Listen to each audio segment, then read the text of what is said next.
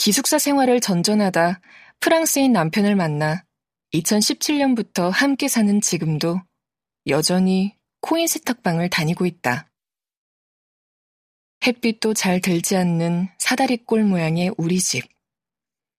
손바닥만한 크기의 화장실 겸 욕실, 주방, 거실, 침실이 경계 없이 다닥다닥 붙어 있고 문과 출신답게 2천여 권의 책을 짊어지고 사느라 집은 점점 더 좁아지고 있다.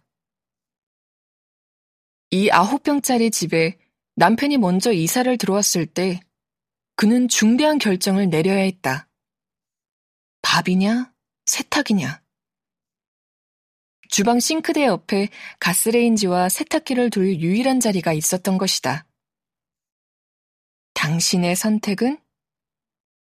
남편은 주저없이 가스레인지를 선택했다. 선택의 대가로 우리는 배부름을 얻었지만 빨랫감과 세탁세제를 챙겨 매주 집을 나서야 하는 귀찮음을 감수해야 했다. 남편의 선택을 납득할 수 없었다. 미식의 나라 프랑스 출신이면 뭐하나 요리에 취미 하나 없는 양반이면서 이런 사람이 가스레인지와 오븐을 고집하다니 믿기지 않았다. 하지만 나는 후발대로 집에 들어온 굴러온 돌이니 별다른 발언권이 없지 않은가. 내가 왜 사서 이 고생을 하고 있지? 나는 세탁기를 언제 장만할 수 있을까? 한동안 무거운 빨래 가방을 들고 고군분투할 때면 내리는 발걸음마다 궁시렁대며 불평을 쏟아냈었다. 어느덧 프랑스 살이 8년 차가 되었고 코로나19라는 폭탄이 떨어졌다. 곧이어 프랑스 전국에 봉쇄령이 내려졌다. 하늘길도 막혀서 가족을 만나러 한국에 갈 수도 없었다. 한국 역사 측에서나 배웠던 이동 제한령과 통금을 프랑스에서 겪었다. 마트, 코인 세탁방, 약국처럼 기초생활 영위를 위한 곳을 제외하고는 외출을 할 수 없었다. 삽시간에 아홉평 투룸이 나의 온 세상이 되었고, 시간이 지날수록 나도 아홉평짜리 사람이 되어갔다.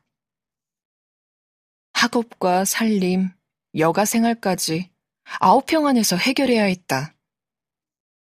내 몸이 닿고 생각이 머무는 곳에 변화가 생기지 않았다. 시간도 공간도 멈췄다. 아홉 평 안에서. 가장 편안했고 언제나 안락할 거라고 믿었던 집이 답답해졌다. 극 내향형인 내게 유일한 안식처이자 성전이었던 집이 나를 올가매고 위협하자 내 안에서도 연이어 폭발이 벌어지기 시작했다.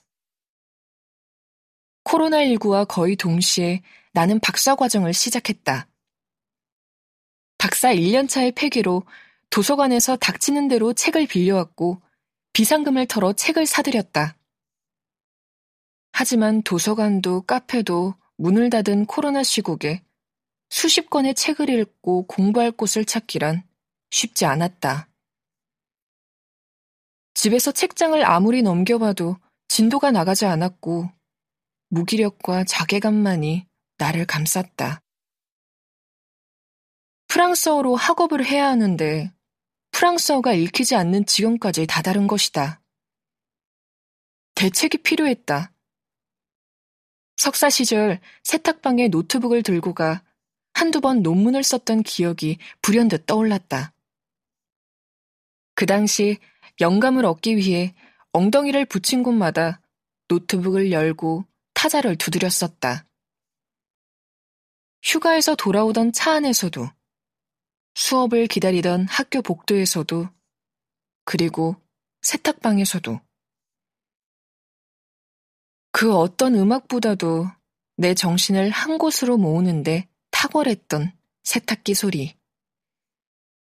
그 소리가 귀에서 맴돌았고 그 길로 자처해서 빨랫감을 들고 밖에 나갔다. 책 한 권을 품에 안은 채